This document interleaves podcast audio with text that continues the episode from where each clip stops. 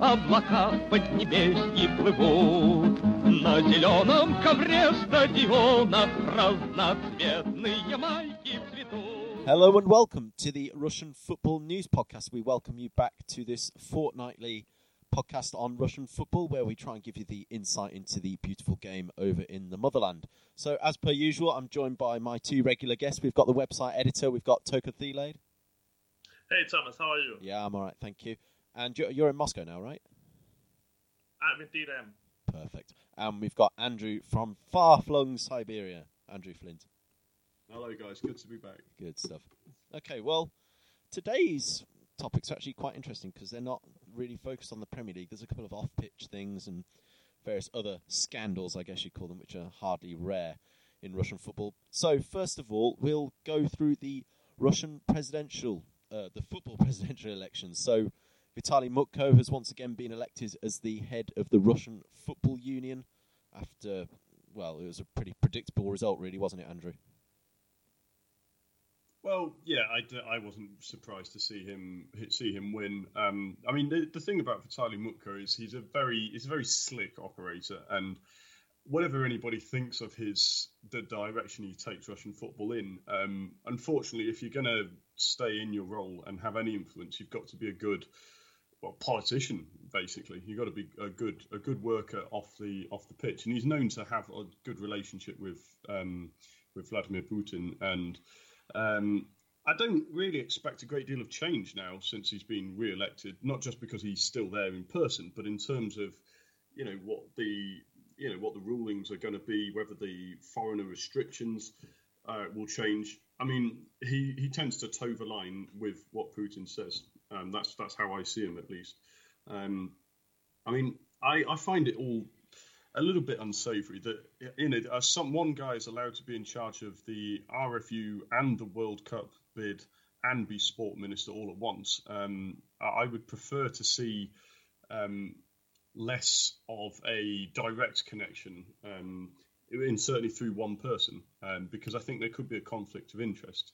You know, there's the image of the country, which is the priority for the World Cup, of course, and Mutko is um, well, his entire reputation hangs on that basically. Um, whereas the actual the quality of Russian football is something that fans have complained about for a while, and but I, unfortunately, I think it needs a shake-up, and I don't think Mutko is likely to bring that about in the short term. But uh, it's not a surprise that Mutko's been brought in, but um, yeah, we'll we'll see if he's bold enough to, to make any any changes. But I, I don't see it happening in the short term, at least. Well, Andrew, you've actually thrown quite a few questions there, which I'm going to ask Toka into. Well, I'm going to ask him one. Was that Andrew mentions there about sort of the one man running everything. Is that, I mean, this is again football connecting to society. Is that a thing that sort of hangs over from Russian society? Would you say, Toka, that it's actually kind of necessary for Russian football to have this one man controlling? Otherwise, if you have so many different factions, nothing will ever get done, particularly with the World Cup in a couple of years. Mm, that's a good question. I wouldn't say it was it's, it's a necessity. I mean, I don't think that they should in this case, aim at having one guy controlling everything. But when that said, I think Mutko was both the safe the safe choice for this, but I think it was also the right choice in, in lack of better options actually. I mean I did find all Gazayev's proposals interesting and his his like revolution, but I, I really can't see him moving Russian football forward. Mutko seems to me like he's a man who, who can get things done, but but he's also pragmatic enough to realize that Russian football has some problems and he'll try to fix at least some of them.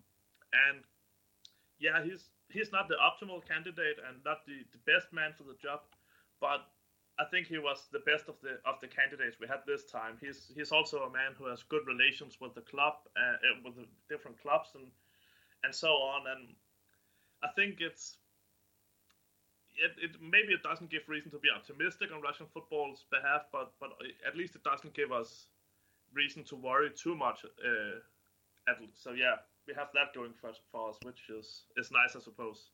And Andrew, the other thing I was going to say was you said that he was quite a slick operator on the international scene, but given the Olympics and the Paralympics and the doping scandal, would you say his reputation has actually been tarnished, and therefore, you said the vision of Russia for the World Cup is so important, with Mutko being the top of that? does that actually put a bit of a tarnish on it? Well, it certainly will do in some people's eyes in uh, Western media, I'm sure. Um, but I mean, look, if we're going to be brutally honest, there aren't many people that would not be tarred by the fairly lazy reporting and journalism I see in a lot of places. In that someone is Russian, therefore they automatically are corrupt. I mean, we we know full well a lot of people are off the pitch, and um, you know the financing of clubs has been a, an issue since the dawn of time in Russia. But um, yeah, I mean, in terms of Mutko's reputation when it comes around to the World Cup, the reason I say I think he's a, a slick operator is that yes, he has um, he has got his detractors that he's got to present a better face to, but I think he will do. I think he's aware enough of the realities of the situation. He won't be so blunt as to say, well, look, this is how I'm going to do it, and everybody else can just stuff it. He'll realise that the World Cup is such a big stage that he will at least have to make the right noises, even if he doesn't long term back up um, what he says he's going to do. For example, I see him being, um, if not forced into a corner, at least in, obliged to comment on, you know, the age old discussions of of racism and, and homophobia in, in Russia, and he will make the right noises for that. Um, I think the World Cup, we're going to see the most effect in the years afterwards, not in time for it. Um, I think the, the influx of attention um, will be a wake up call to a lot of people. And uh, but I, I think Mutko will be sort of politically well coped, um, well prepared to deal with it. So um, certainly in the short term, uh, and I think in a way that's that's what we need. So um, yeah, I mean his reputation is not great internationally, but I think he will make every effort to to fix at least his image, uh, if not the actual reality. But yeah, we'll, we'll see. So Toka, what I was thinking as well was that moving away from the World Cup, we've seen quite a lot of stagnation in Russian football. We can just really expect that to continue in domestic football, would you say, with Mutko? Or do you think, well, unlike Andrew, I'd say, um, I don't want to put words in your mouth, Andrew, but that he doesn't have this sort of doesn't have the, the power to push those reforms through, which are badly needed. Um, I'm not sure I agree with that. I mean, Mutko is obviously a very powerful man, both in, in Russian football, but also in European and world football, where he has a lot of uh, influential contacts at both FIFA and UEFA, and has some some some um, seats around in in various committees and stuff like that. But of course, he'll he'll never go through with anything that isn't coming from the uh, top of, of, of Russian society, like from Putin and and and the people very close to him so no, I don't expect any big changes, as I said earlier, in within the next two years. I think we have to go past the World Cup before we can see, for example, the, the foreigner limit being cancelled because it's simply too risky to do anything that major right now. And also, I would expect Mutko to, to leave the seat at latest after the World Cup when there's no really any need for him anymore. And by that time, I think maybe then we can start to see some real big changes and some some uh, important things happen. But right now, football is, is still quite important, and Russia simply can't afford any any big mistakes, and that's why they need Mutko to keep everything in control and keep corruption at a low and all these things. So, Andrew, I'm thinking from your perspective as well, watching your lower league side locally, what what difference does Mutko make to the, the likes of Tyumen and places like that, if any? I mean, Tyumen rely um, entirely on state funding, and that was cut in half about a season or two seasons ago. Um, and I know that's a similar story across the FNL. Um, and and Mutko has stressed the, and he's a big backer of the system of state funding of clubs. So uh, I guess in a way that means it, shouldn't be disastrous for Tyumen. I mean, it, I mean at least some income is likely to to remain there. Um, I personally, I, I, mean, on this whole state funding of, of lower league clubs, I think it's a very risky business because, um, in theory, it should be a more solid form of income of revenue. But we've seen how, well, how budgets change very quickly, and usually they drop. Um, and you know, if you look at what a city needs, the you know the football club doesn't come out particularly high in many cases, um, certainly not in Tyumen. Um, I mean, in, in my city, for example, there's a huge amount of spending that goes on on the roads, and they often say we have the best roads in Russia. Um, but the football team is certainly not the best football team in Russia. So um, staying on, I think it's it's, it's not going to change anything, but that's not a bad thing because it should at least guarantee the state funding continues. Um, I mean, it's it's a shame there isn't a rich sugar daddy who can come into Western Siberia, but um, for some strange reason, there isn't the marketability here that some people would like. But um, the thing is, Andrew, I think. Oh, go on, Toka, go on.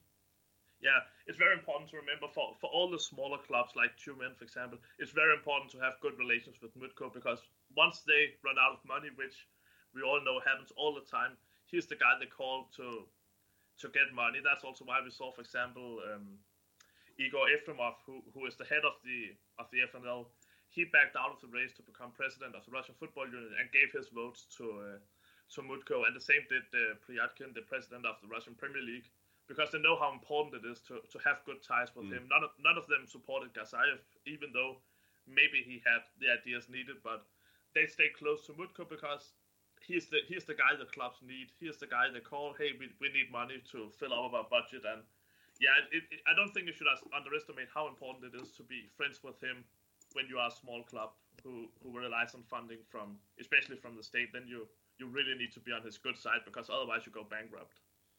So with Gazayev, I mean, Andrew, we've seemed to suggest in this build-up that even though Gazayev had the better ideas, Mutko seems to have got it. Is this mm. literally people not lining each other's pockets, but making sure they're in with the right crowd rather than actually thinking about the future of Russian football uh, and keeping so. their own personal interests? Yeah, I, I, think very much so. Um, and much so, I don't like it um, in a, on, a, on a moral level, I guess, it's it's you've got to be realistic. If you want to survive, you have to know and be friendly with uh, and have a good relationship with the right people. So, uh, painful as it is, I think it is the most sensible decision um, to do that. And like Toka says, it's it's what a lot of clubs just have to do if they want to be prepared for the worst, basically.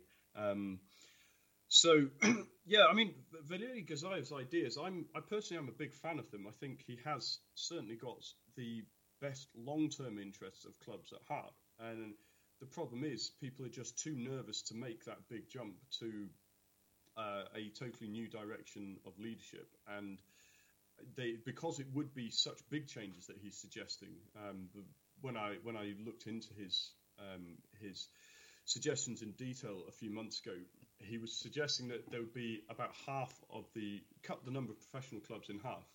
Uh, I mean, we've seen how the at the bottom end of the food chain, um, well, not even just the bottom of the food chain, but all through the league system, clubs routinely run into financial problems, and some even go out of business. The only thing I would um, say on that, Andrew, very quickly, is to say to cut the number of professional clubs in half it actually takes out a lot of the most important people in the game, which is the fans, and it leaves them without a team. I mean, it's all very good on the financial side of things, but if these clubs were better run, then a lot of these fans wouldn't have to suffer. Well, I mean, I know what you mean about the fans, but I, am not saying you know just cut, it may stop the clubs from existing, but just simply the I mean the third division, um, Tyumen's second team playing the third division regional league, and it's very much more closely uh, regionalised.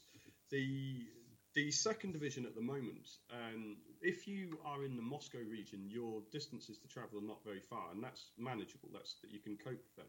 But when you get out to the Ural Povolzha or East Division, um, Tyumen played in the Ural Povolzha um, region, and it's just the, the distances are bigger than any other country in the world. It's, I mean, that's just in a regional league. Um, it's just not it's not financially viable. Um, I would suggest that instead of trying to support so many professional clubs, that you know more funding could be provided for you know um, facilities for amateur clubs and for you know running of the professional clubs.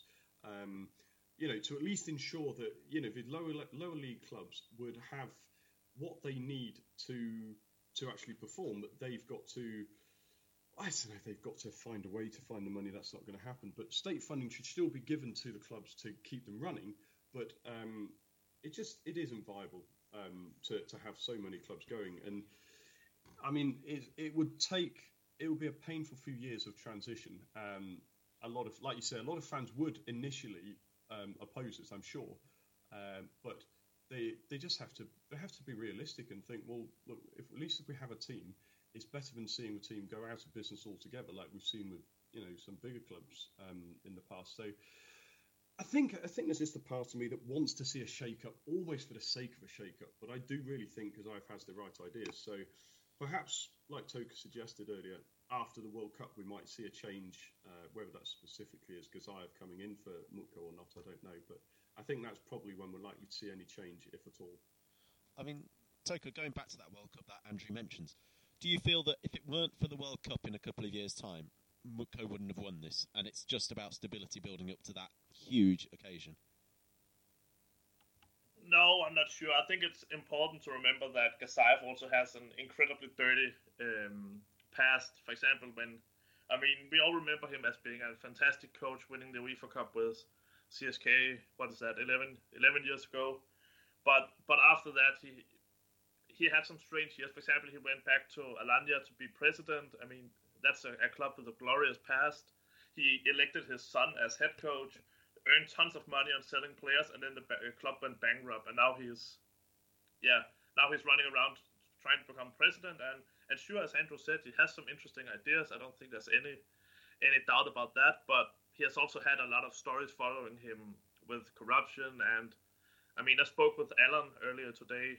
Um, who wrote an excellent piece on the on the website a couple of days ago about the election, and yeah, he told me some stories, and of course, Gazayev also tried to, to purchase tons of votes for this election. I mean, apparently money shifted hands all over all over the place, and yeah, I'm, I'm, I'm I see Gazayev as sort of an opportunist. He he's trying to be where the money are, and right now you can make tons of money by being president of the Russian Football Union, and he would be, even though he has all these achievements as a coach, maybe I'd be a bit um, suspicious of, of him running the whole thing because he, he has done some shady stuff in the in the in the past years. Also, didn't uh, Alanya go bust under his? Uh, well, not go bust. Have a lot of troubles under the, his uh, presidency. Exactly, they went bankrupt. Yeah, I mean that that's not great. If you're gonna, excuse me, if you're going to uh, be running a big football organisation that. No, and that and that's that's why Mutko also said that. I mean, he leaves uh, burned earth behind him I mean, there's there's nothing left after he has he has been after he went to Alanya. There's nothing today, and that's that's the club that won the championship in '95. So it's the first club to to beat Spartak Moscow in, in Russia. So that's a, I mean, it's a significant club. It's not just some random club. No, of course, had that success in '95. Um, Andrew, would you pretty much go along with that then? That I mean, the thing mm. is, hmm. all these officials have a bit of dirt on them, don't they? Really, if we think about well, it. Yeah, that, that was the only thing I was going to add to what Toke said. I, I do I do agree with what he says. Um, I think the fact that he's well either been too open or not smart enough about his uh, covering up his dealings. I mean, because look, let's let's be quite honest. Do we really think Mutko has never, you know, bribed somebody or been swayed for political reasons rather than the good of the game. I mean, of course he will have done, but then again, you know, we, we nobody is nobody is um, completely clean in this game. Therefore, I, I know it's going to sound awful, but I would almost look past the fact that his past is not hundred percent ideal, as long as he has some ideas that at least keep the good of the game at the forefront. Um, yeah, I. I, I, don't know. I, I, personally am. I would be willing to take that gamble on on. Um, I don't think there's anybody at the RFU who is not interested in, at least in some way, lining their own pockets. We've seen how dreadful their contract negotiations have been. We saw the details of Capello's contract last summer, um, where he was allowed to. There was a, some clause where he was allowed to unilaterally um, uh, disband, dis, disintegrate the agreement uh, at any stage, um, and still be paid up for the whole um, for the whole contract, which is just such a weak bargaining position from the RFU. But they they will have made some money out of it somehow. I don't know how, but they will have done. Um, so I don't know. I'm keeping my fingers crossed that uh, will do at least keep things steady, and then somebody else will come in um, at the next opportunity. Just very finally on this, Toka, I just thought of an interesting sort of thing in my head that actually the corrupt past of any candidate is actually a good thing because you have to deal with the corrupt nature of Russian football, and therefore, if you have experience of it, you know how to wipe it out. Whereas if you come in with a completely clean slate, you have no idea what's going on. No, you could say that we saw, for example, with uh, Tolstykh a couple of years ago, who also tried to, okay, now we have to clean it all up, and everybody went against him when he tried to sort of change the culture. Of course, you can say that's it, it's maybe it's an advantage as dealing with these things, but ultimately, of course, you should go for people who are not corrupt, or and if that's impossible, the people who are the least corrupt. But of course, you can also hope that maybe Gazayev has been so corrupt in his past that he has earned enough enough money now, so he don't need to earn anymore, and now he can just be idealistic. But I think maybe that's a bit too optimistic. That is that is the optimistic statement of the century. I'm just kidding. anyway, like like Toker mentioned earlier, Alan Moore has written a fan. I mean, it's actually pre-election, but you can go through all the candidates on Alan's piece on the Russian Football News website and see what sort of their plans were. Actually, Alan's prediction, which of course came true with Mutko becoming president, well, continuing his presidency. So now we're going to move on to the the Russian Cup, which is quite frankly a ridiculous competition. The round of 32, the Russian Premier League clubs come into the opposition. Excuse me, come into the competition, but they are automatically drawn away. So of course this means a lot of weakened teams because we saw Spartak have to go to pretty much right next to Vladivostok in Khabarovsk, and of course they field a weakened team, lose the match. Andrew, what is to be done? Well, it cannot stay the same. That's the fairly obvious statement um, to start with. I mean, it's it's just such a it's such a lazy effort to make you know give a, a level playing field in the Russian Cup to make all the top flight teams all play away in the same round, and it, the, the round always lies just before a European weekend, uh, midweek um, set of fixtures. And so for the top clubs, you know, like we've seen Rostov, for example. I mean, I think Toker even went to the game, um, played Dynamo Moscow um, away. They've got PSV Eindhoven, their first home game in the Champions League ever. Um, so what on earth do you think they're going to do? Um, they're not going to send their strongest side. They didn't, and they were hammered 4 0 by, um, by, by Dynamo. Now, the thing is, for me, is it's just so it's such a false way of trying to level the playing field. Some lower league clubs do win, but then how valid is their victory? You know, it's it's it's just taking all the worth out of it. Um, I mean, I don't think you have to be, you know, a, a, football romantic to go along with this idea. I think it really does make a difference. Um, I mean, I um, I've I've been to a couple of Russian Cup games as a lower league fan of Tyumen when Tyumen were a third tier side. Um, I, I, remember Alanya. No, in fact, the very first one was against a FNL side, against um, saw Juan Lezcano playing for Khabarovsk. And that felt like a real occasion, and I really enjoyed that. But when it got to the next round, we played Alanya um, last season in the Premier League.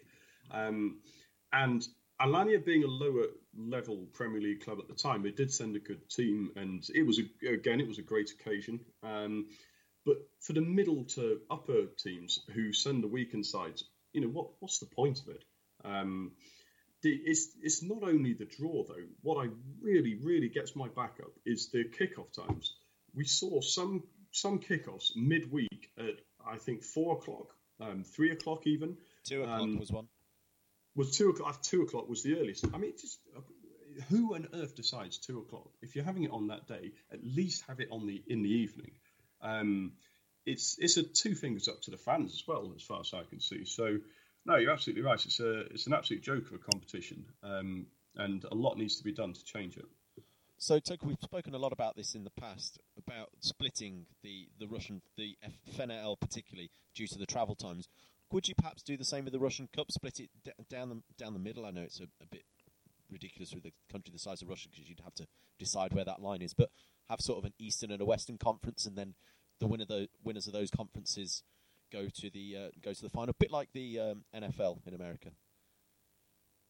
I mean, it, it would be nice for the for the teams, wouldn't it? But but would it be fair? I mean, then we would have one part with all the Moscow teams, St. Peter's, uh, Zenit, Rubin Kazan, maybe even Krasnodar, and then another part with maybe Ural as the only Premier League side. Amkar.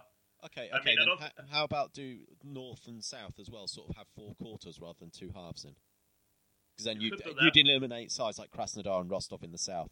I can see what you're saying about Ural, but at least you'd split that western part off.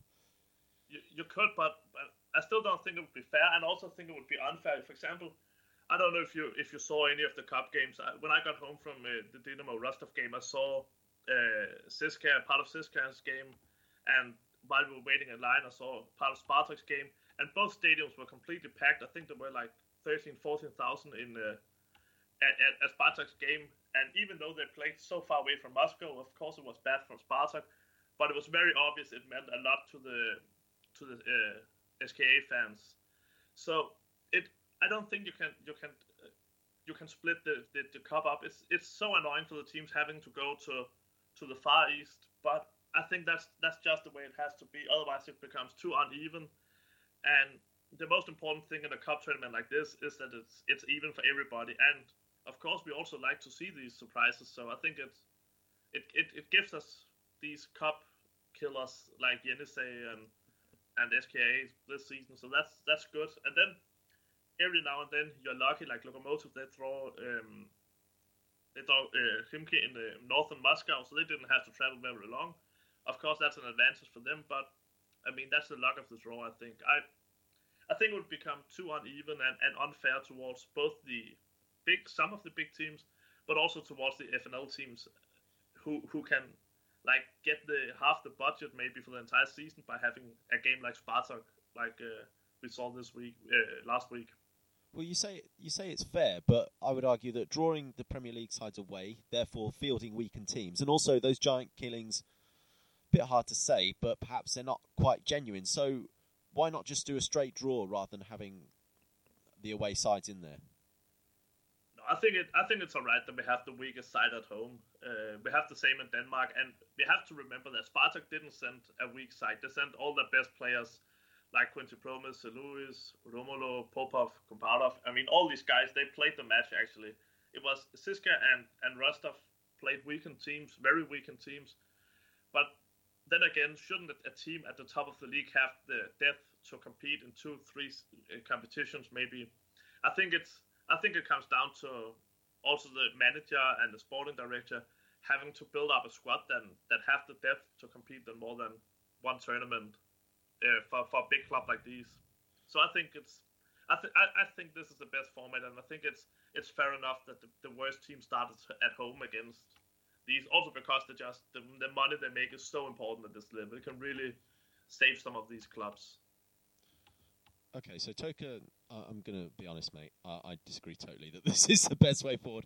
Um, Andrew, you mentioned something earlier about, well, you mentioned it uh, in writing at least to us, about sort of having the bottom six uh, RPL teams. Is that right? Mm. mixed in with the top six FNL? Do you just want to sort of Yeah. explain? Well, no, I just I had an idea um, for for something that would just it would have two benefits as I see it. Um, I mean, even if okay, let's let's say for a second that we accept that the the round of thirty two is going to have um, uh, the the weaker teams at home. Uh, However it's structured, I don't mind. But I think instead of just having all the Premier League teams in at the same stage, perhaps they should seed the top six teams from the FNL from the previous season. They get through to the round of 32 automatically, whereas the bottom six RPL teams have to start in the round before. Um, and I say six teams simply because there are four relegation places or relegation playoff places in the top flight. So, you know, it would add just a tiny, just a small incentive for teams to, you know, not just accept you know, mid-table mediocrity that want to just keep clear of that, you know, the dreaded draw into the round before. I was going to say, also- Andrew, just very quickly, just with that draw into the round before, doesn't that again encourage teams to field the weakened squad and therefore devalue the competition? Well, that's where I would come back to saying um, I, I don't think we should have the weaker teams guaranteed a home draw. Um, because I, I honestly think an open draw is the best thing all round. Because, you know, the Toka does make a very good point that for for the full stadiums, um, when a small club gets a Spartak, a Zenit, a CSKA, um, it is it is a wonderful occasion, and I've I've experienced it before. I mentioned seeing Alanya. Well, the biggest game for Tyumen was um, Zenit when they came three years ago. Um, you know, we've got this brand spanking new stadium, um, officially, well, not really officially, but the club say it's the best stadium in Siberia. Holds 13,000 people, brand new, and it's Premier League standard. Um, and yet it's only been full once, and that was when Zenit came to town. Um, 13,000 people packed in there. Um, I have never and probably never will see an atmosphere quite like it. Um, and it was it was a great occasion, and the money must have been pretty useful. But I don't think it's a basis in itself for saying, well, you've, you've firstly you've got to get through to that round. You know, these um, the FNL clubs have got to beat other clubs to get there too. Um, so it's not it can't be put into a business plan of this is how you're going to sustain your club because it's just too unreliable. The nature of a football game, somebody will have to lose. So half the FNL clubs won't get the benefits of this. But the visit to a Premier League club itself is also an adventure. You know, um, Tyumen fans uh, well, there aren't so many of them even at home, um, but for an away game, there, there are so few of them. But the more chance there might be of a trip to Otkritie Arena, um, Arena CSKA, whatever it is, that is that itself has its appeal. Um, and I think perhaps what could be done could be to say for the first round where FNL and Premier League clubs meet, perhaps the gate receipts must be at least split 50 50 or maybe 75 25 towards the FNL club. Um, you know, the Premier League clubs get these gates every week in the league, so losing 50% of their gate is not going to hurt their budget a massive amount, but it will mean a lot to the FNL clubs. Perhaps that's a you know a compromise.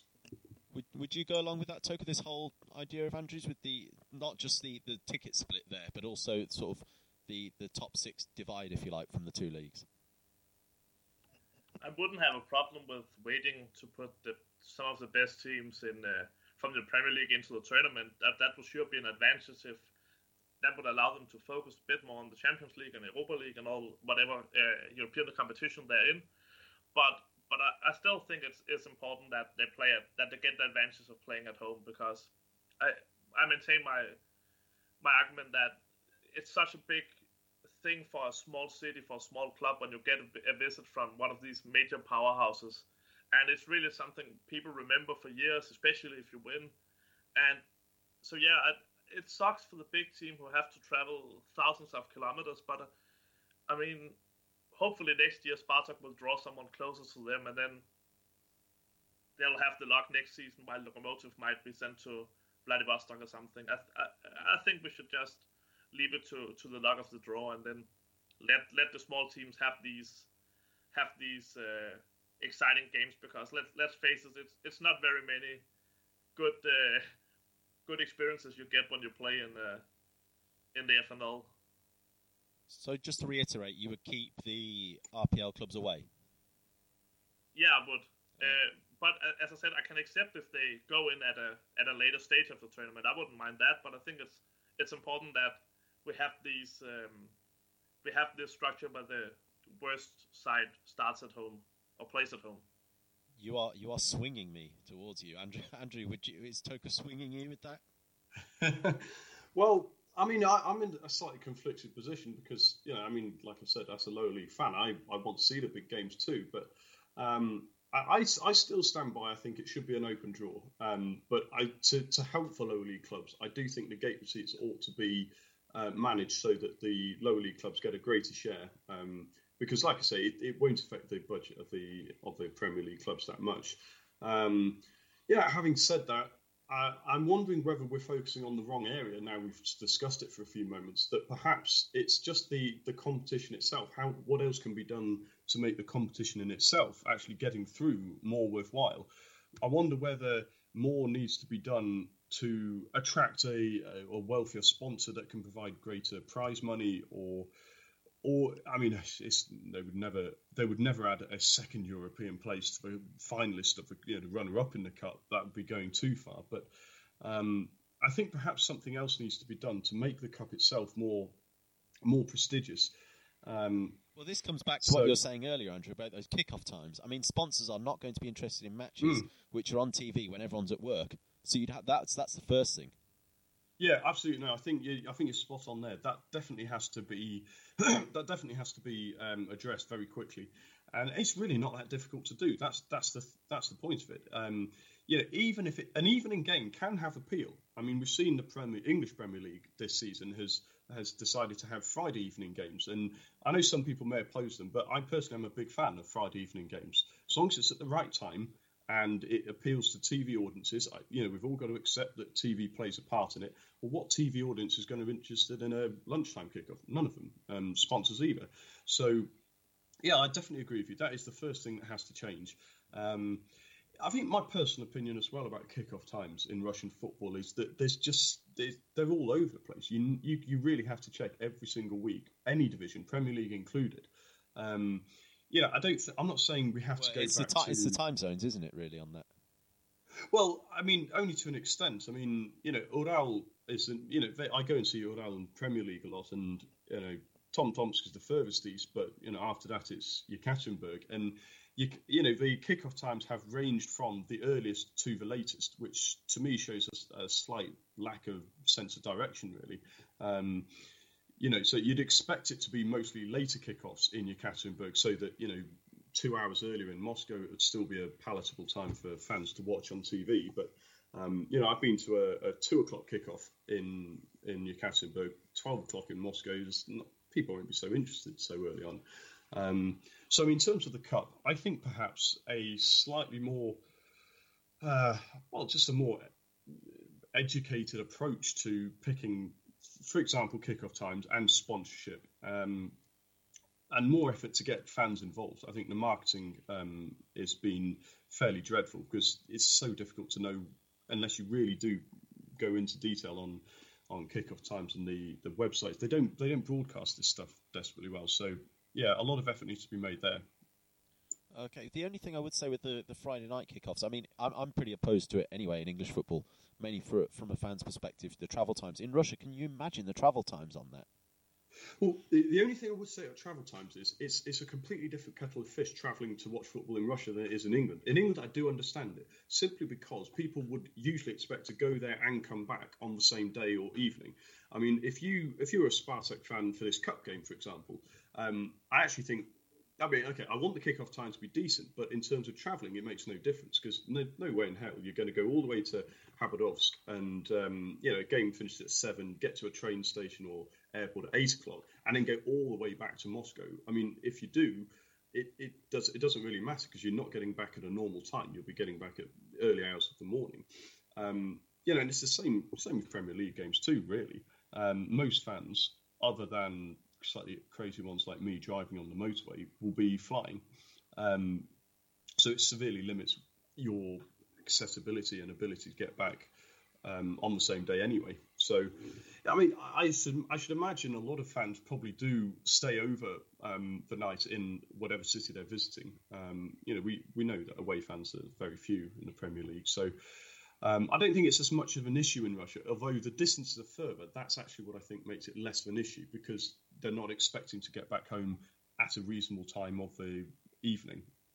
Okay, so now having gone through the Russian Cup, I'm sorry, Turk, I sort of ignored you for the last five minutes there. You are still there, aren't you? Yeah, of course. Yeah, okay, perfect. We're going to move on to um, an interesting quote, really, by Leonid Slutsky, of course, CSKA manager, former Russia manager, who says that Russia is not a footballing country. Toka, would you say that Russia is a, a footballing country? Well, I think you can call Russia many things, but football country is unfortunately not one of them. Not at the moment. I mean, I attended uh, CSKA's game against Krasnodar this weekend, and the stadium was less than half full. I attended the Dynamo match, and this, the this, the same thing was the situation. And I attended Spartak this weekend against Ufa, and the stadium was also less than half full. I don't think you can call Russia football a football country. It's, of course, it's a bit of an, an abstract uh, word anyway, but but no, the Russians doesn't really seem to care that much about the, the local teams. It's for example, when I watched, watch, went to watch Lokomotiv last weekend, had I not known there was a football game um, uh, the playing that day, I would never have guessed that. You didn't see any people wearing scarves or shirts or anything. It was like it could have been a completely normal day, and had I not been going specifically to watch Lokomotiv, I could almost have walked straight past the stadium without noticing anything. See, what's interesting from me from that perspective, when I've been to St. Petersburg and Zenit, you go on the metro a, a few hours, talking th- up to three hours before kickoff time. You're seeing scarves and shirts everywhere on the metro on the way to Petrovsky. I mean, a lot of that, the reason it's so early is because you have to get through security lines, which is, uh, I mean, they're a bit ridiculous, about four rows of security, pat downs and everything. But so we see the opposite of that in St. Petersburg, really. But Andrew, I mean, you go to ice hockey matches in, in Russia and you see the attendances are just absolute sky high. And really, I would say the mm. entertainment there is a is a lot more interesting. You see a lot of things in between. Bre- I know there's not so many breaks in playing football, but things like even little things like halftime entertainment and things could make mm. football a more attractive prospect. Surely. Well, yeah, I mean, I'm interested you mentioned ice hockey because um, I mean, okay, I'll talk from my personal experience. Literally 100 metres up the road from Tyumen's football stadium is the ice hockey stadium, um, and it's an old crumbling relic of a ground. It's it's really interesting contrast. You've got this brand new 13,000 capacity football stadium, which has got its own training pitch and it's heated pitch. It's all wonderful facilities, and then you've got this 1960s crumbling Soviet ice rink, which holds about three or four thousand, but is packed out every game. And I'm I don't know my ice hockey inside out, but I've I've even on one day been to the ice hockey, walked down the road, literally down the road, 100 meters to the football, and the contrast is just um, it's out of this world. I mean, the the effort made just you mentioned the halftime entertainment. Um, I mean, for kids at the ice hockey, they've always got face painters and entertainers. There's you know, there's good food and drink on offer. They have dancers, and you know, everybody knows the players. You see more merchandise there. Um, I mean, it's it shouldn't be the centre of everything, but you know, I I bought a Tyumen shirt five years ago. Um, I still wear it to play football now. I was going to say that, not... that is an antique relic. You could put that on. It, well, you could it, put it, on Antiques Roadshow in a few years. It's it's, it's a specialist item um, because I I don't think I have seen a single, apart from on my back and occasionally at the Zenit um, Russian Cup game, I don't think I've seen a single Tyumen shirt in seven years in this city. Um, and the the lack of engagement is just astonishing to me. I, I just cannot make it out. Um, you know, I mean, okay, let's just think of basic numbers for a moment. In Tyumen, there are 800,000 people. Now, I use Tyumen because I live here, but the situation will be similar in many other cities in Russia. 800,000 people. There are only three or four cities, municipal areas in, in England with a bigger a bigger population than that. Um, the stadium only holds 13,000, and yet the average attendance is about one, one and a half thousand at most, and often it's below 1,000. Um, so, I mean, I, I love this country deeply, and I, I do I do love watching the football because there is lots there are a lot of subplots going on, but the engagement between fans and sport it's just it's just non-existent, unfortunately. Um, and I think the World Cup will be a huge, huge wake-up call for that. Um, but yeah, you know, unfortunately, again, I'm doing my usual thing of being negative on the podcast, but that's um, fine. It's uh, unfortunately it's the only route I have because it's uh, a football country. To me, as I understand that phrase, no. Just, just very quickly before I ask Toka something, just going back to what you said, a couple of things. Uh, firstly, please tell me you've got Flint on the back of your shirt. I would love to, but I have not found a shirt printing place yet. So, well, you need. Nah, it would be. God, God Barashvili would be on the back of my shirt. You should get you should get Dench like your friend Frimpong. and the other thing is, you talked about the ice hockey stadium being so close. Mm. Are the well, the kickoff or the, the start times similar, and therefore they compete against each other? Or, or is that nothing really to do with it?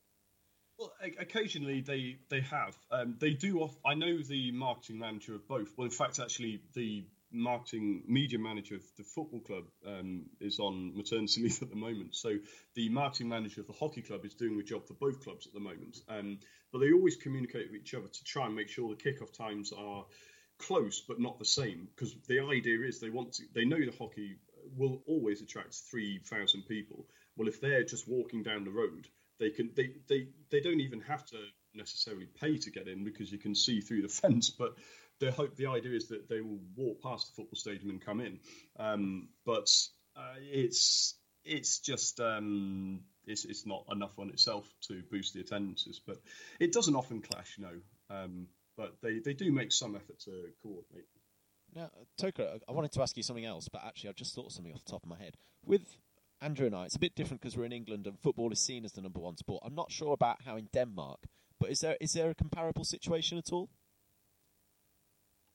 I think so. The problem with Denmark is uh, football is by far number one, but people prefer to watch, for example, English football or Spanish football to instead of going to the local Danish games. And I think you could say that's probably also a problem here in Russia. I mean, it's it's difficult to attract people to the stadiums, and that is a huge part of the problem because I think Russia definitely has the potential to be a football nation among all these other things. Also, a great ice hockey nation and a great uh, biathlon nation, and all these things. But I mean, obviously, people love football. We have seen that many times before, but so little is being done by the big clubs to attract people.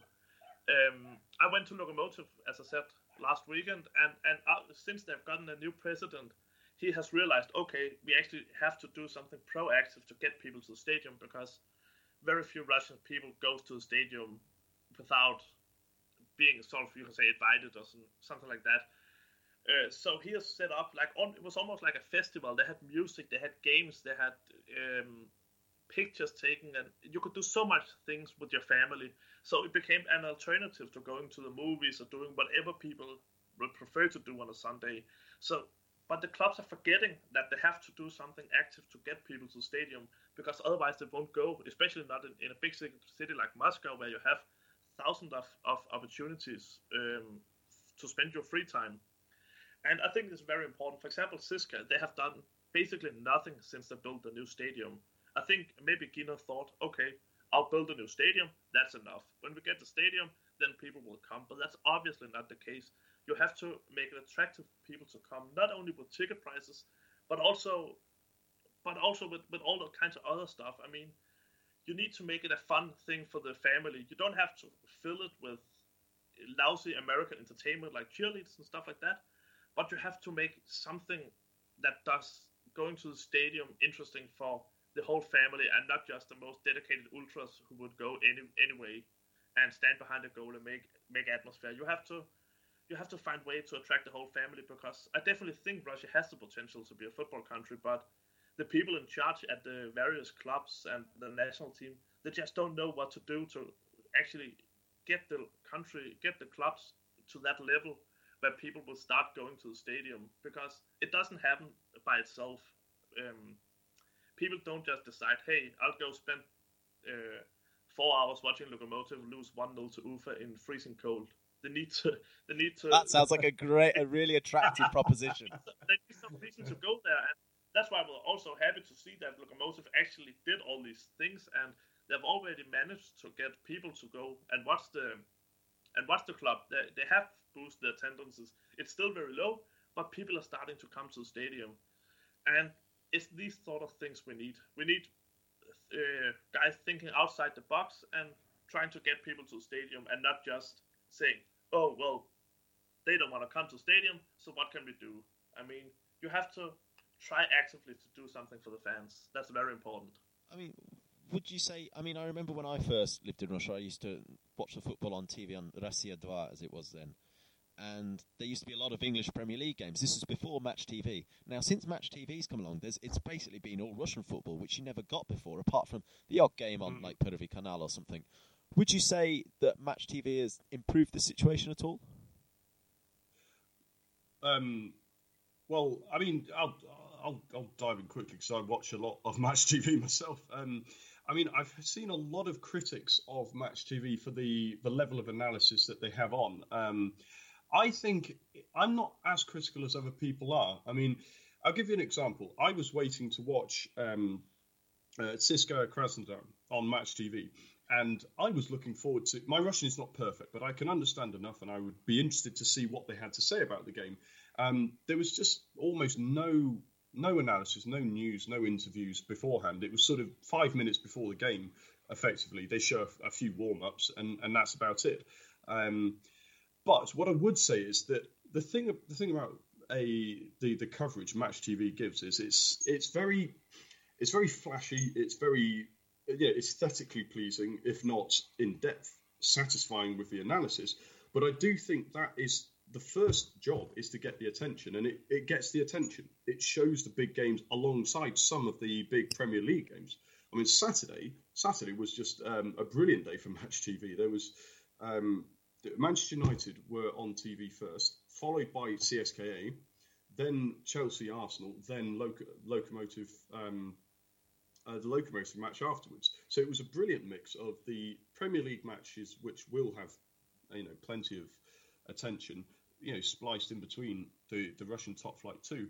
Um, I think for the short term, I think it's actually very good. It needs to get the attention, and it does. But in the long term, what it needs to do is start developing more match of the day's type programs where you know they get more recognizable players on who actually discuss it rather than seem rather clueless as as one or two have done. I was going to say um, that. I remember they had um, Dzagoev on a, a, couple of years ago. He just didn't know what it, he didn't look like he wanted to be there really. Well, I, I know it's I different mean, with current players. It's a bit more difficult to see that in England a lot with current players coming on. It often ends in disaster.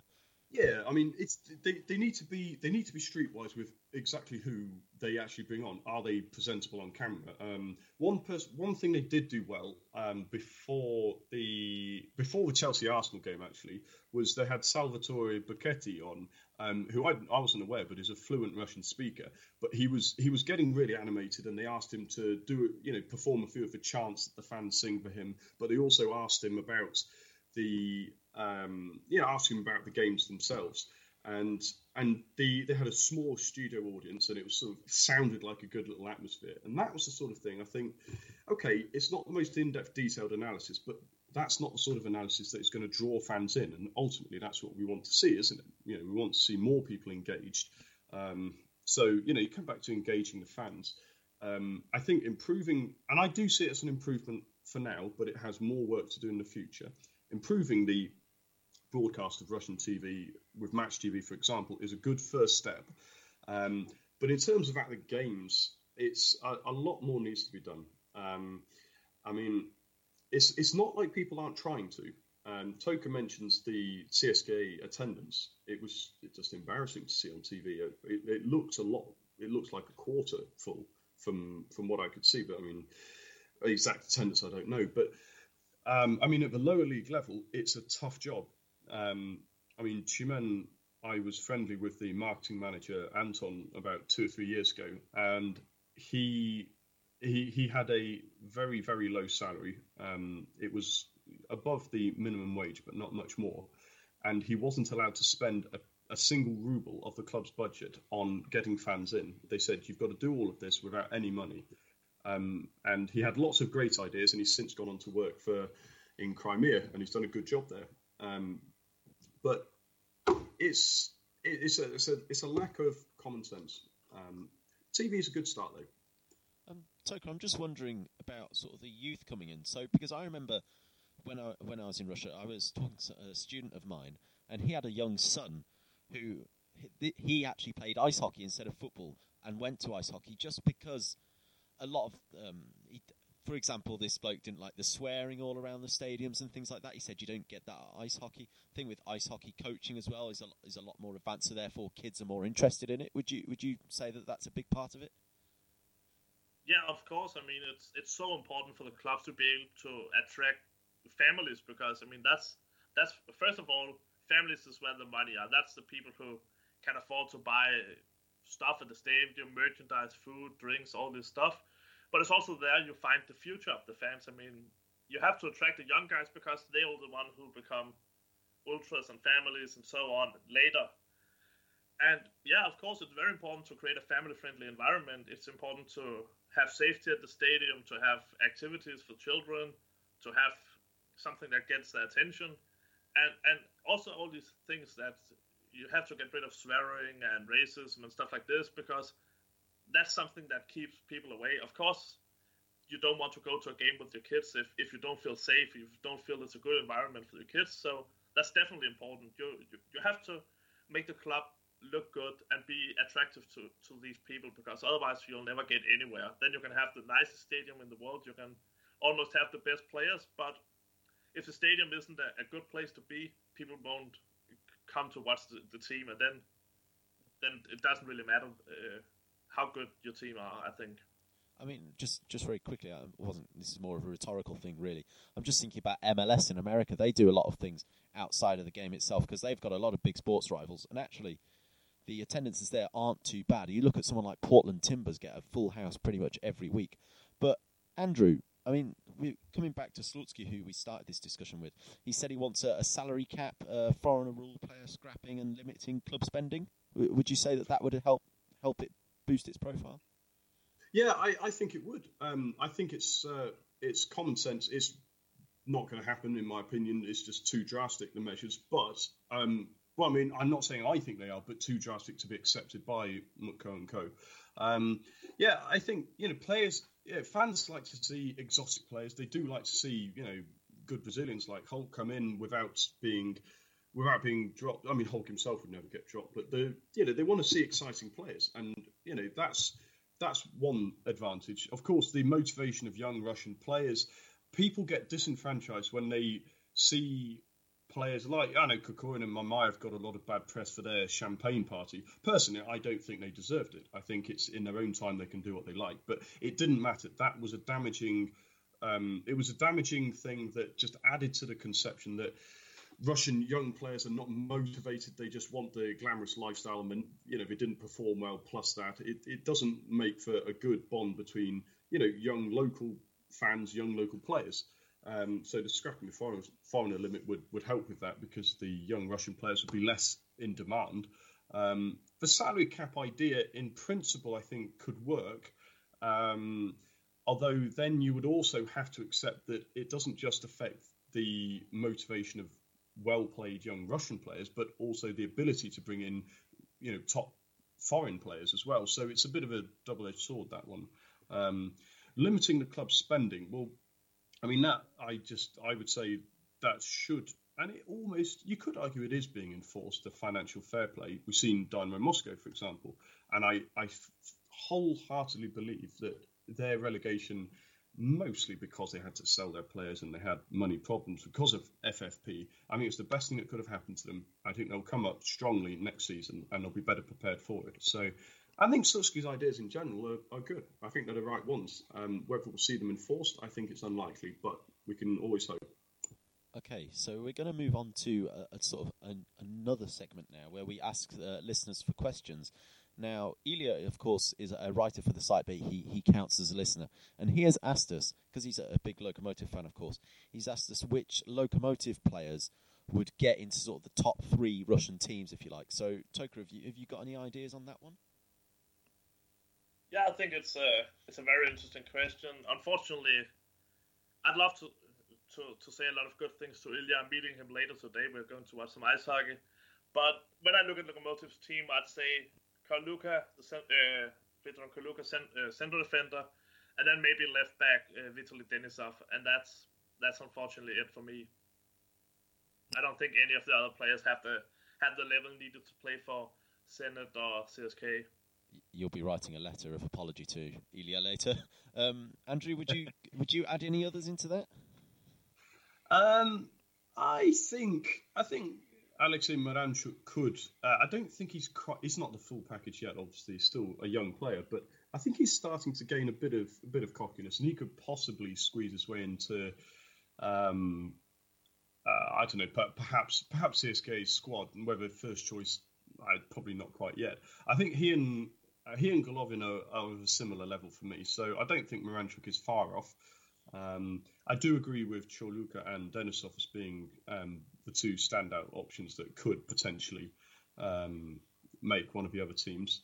Um, I mean, a few years ago, and I do mean quite a few years ago, um, had Manuel Fernandes been playing at the level of you know five six years ago, I could I would have said him too. I was a big fan of his, but uh, I don't think he's likely to get anywhere near the team anytime soon. Yeah, and that's just for Lokomotiv. So, yeah, I'd possibly add Miranchuk. Um, and uh, I would almost say Alexander Samedov. Um, I've come around to, I've warmed up to him more in the last season or two. Um, Not a fan. I wasn't. Hmm? I'm not a fan of him. I'll be honest. You're not a fan. No. Why? Why? What makes you not a fan of Samedov? Uh, I just think he's a bit predictable. I mean, I, I, I see him as a. He's not. He's not the most um, exciting winger, but I do think he is very good at what he does, and his his delivery is is excellent. And if you think that Dzyuba is inside, I'm not saying he would get into Zenit's first team. I know he wouldn't get in the first team straight away, of course not. But he'd be an interesting option to have. Um, I mean, you saw Smolov's goal against Ghana. Um, Samedov cut in from the right, and he had the vision. He has the intelligence. Um, he slips in a quite a nice little slide rule pass, um, and Smolov did the rest as he always does. Um, I, I, wasn't a fan of his to start with, and for similar reasons that you mentioned, Thomas. But I, I think he has something to offer. Maybe not as first choice, uh, a first choice winger, but certainly as an interesting option to have. Um, but yeah, I've, that's that's what I'd say. I'd say Miranchuk I would add to um, Toka's list, and possibly Samedov. Okay, so if any of you listeners are sort of agree with these or have any other players to add, do add them into comments or, or tweet us with them, etc comments on Facebook and tweets. Well, you know where tweets are. Um, sort of the last question I'd go to, just just a quick one word answer really for for the both of you. I mean, I was saying before we came on actually, it's a bit difficult this question because you can say, well, the question is, what is the toughest uh, stadium to go to? Well, I'd say you could choose a number if the attendances were better, but with the attendances so low, some of those stadiums don't really live up to their potential. So, Toka, what would you argue is the, the toughest stadium for teams to go to? I'd say it's the stadium in Grozny playing against Terek. I mean, Terek don't have the most talented squad in Russia, but it's, they're always a tough team to play against. The defenses, it works so good together.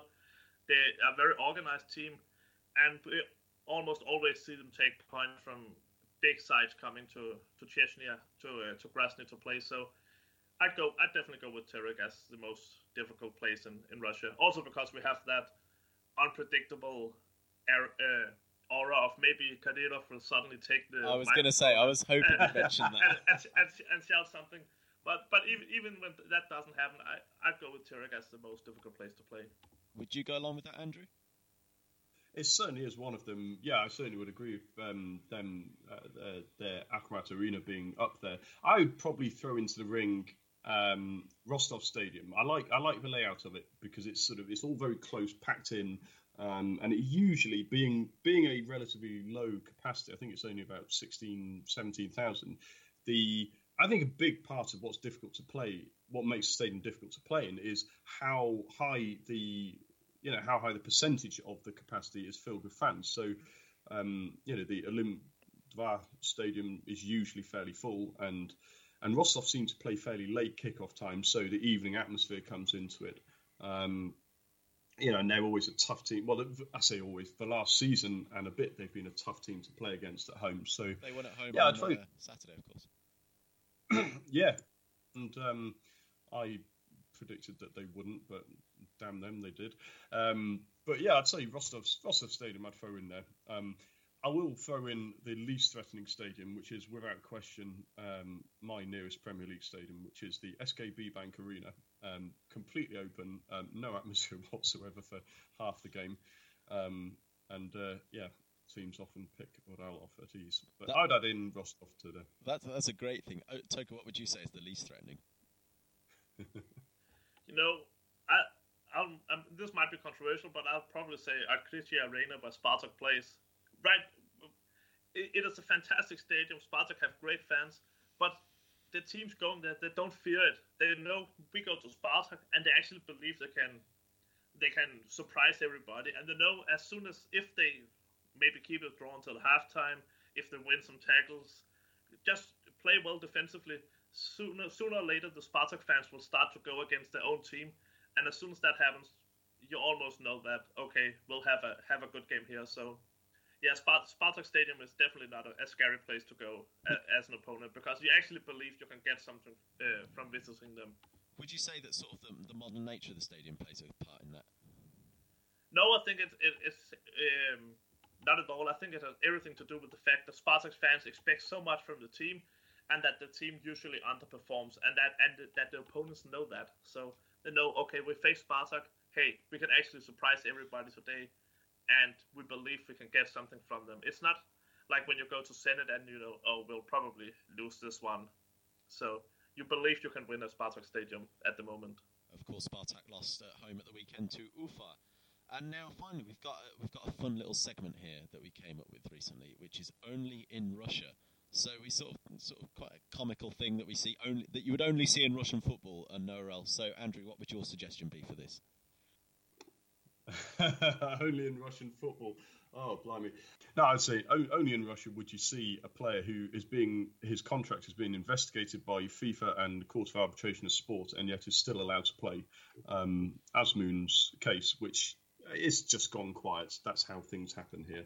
Um, so, yeah, uh, you wouldn't see that happen anywhere else, I don't think. That is a great shout. And uh, Toka, yours?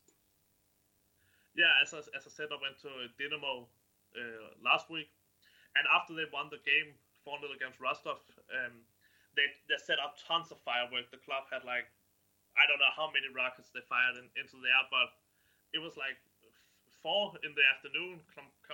all lights, the sun was out, everything. And then they set up tons of fireworks, filling the sky with nice rockets. I mean, they won an early early cup round game. They didn't win the championship or promotion or the cup or anything. but I mean, I've never seen anybody celebrate something irrelevant that much before. That was that's definitely my only in Russia moment for this time. That is perfect. I'm going to go with a similar one, which it's sort of similar. It's those early kickoff times of two o'clock on a Wednesday. That is that is just so Russia. just just yeah. play yeah. the game. Doesn't matter about anything else. Just play the game whenever. yeah. Okay, so that pretty much brings the end of the podcast. I think I'm going to thank my guests once again. Been wonderful as always, Andrew. Thank you. Cheers. Thanks for having us on, Thomas. And Toka, enjoy the rest of your stay in Moscow. Yeah, thank you very much. Good stuff. So, just for the listeners, of course, subscribe to this podcast on iTunes, SoundCloud. Uh, do keep listening every fortnight. Follow us on Twitter at Russ Football News. And then, of course, we've got the Facebook page, Russian Football News. Just search that into the little search bar and you will find us. So, again, thanks for listening, and we will see you on the next podcast. Goodbye. Идет футбольный матч, летит над полем мяч. Идет футбольный матч, летит над полем мяч.